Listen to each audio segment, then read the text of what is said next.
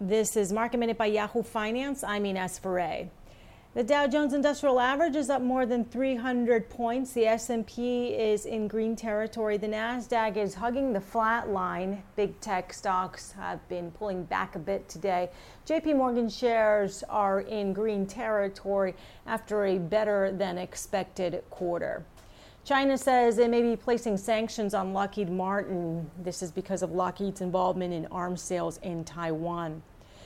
Moderna will be added to the NASDAQ 100 on July 20th. The stock yesterday soared more than 18%. Jefferies initiated Moderna with a buy rating and a price target of $90, predicting its COVID 19 vaccine candidate will be approved. For more market minute news, head to yahoofinance.com.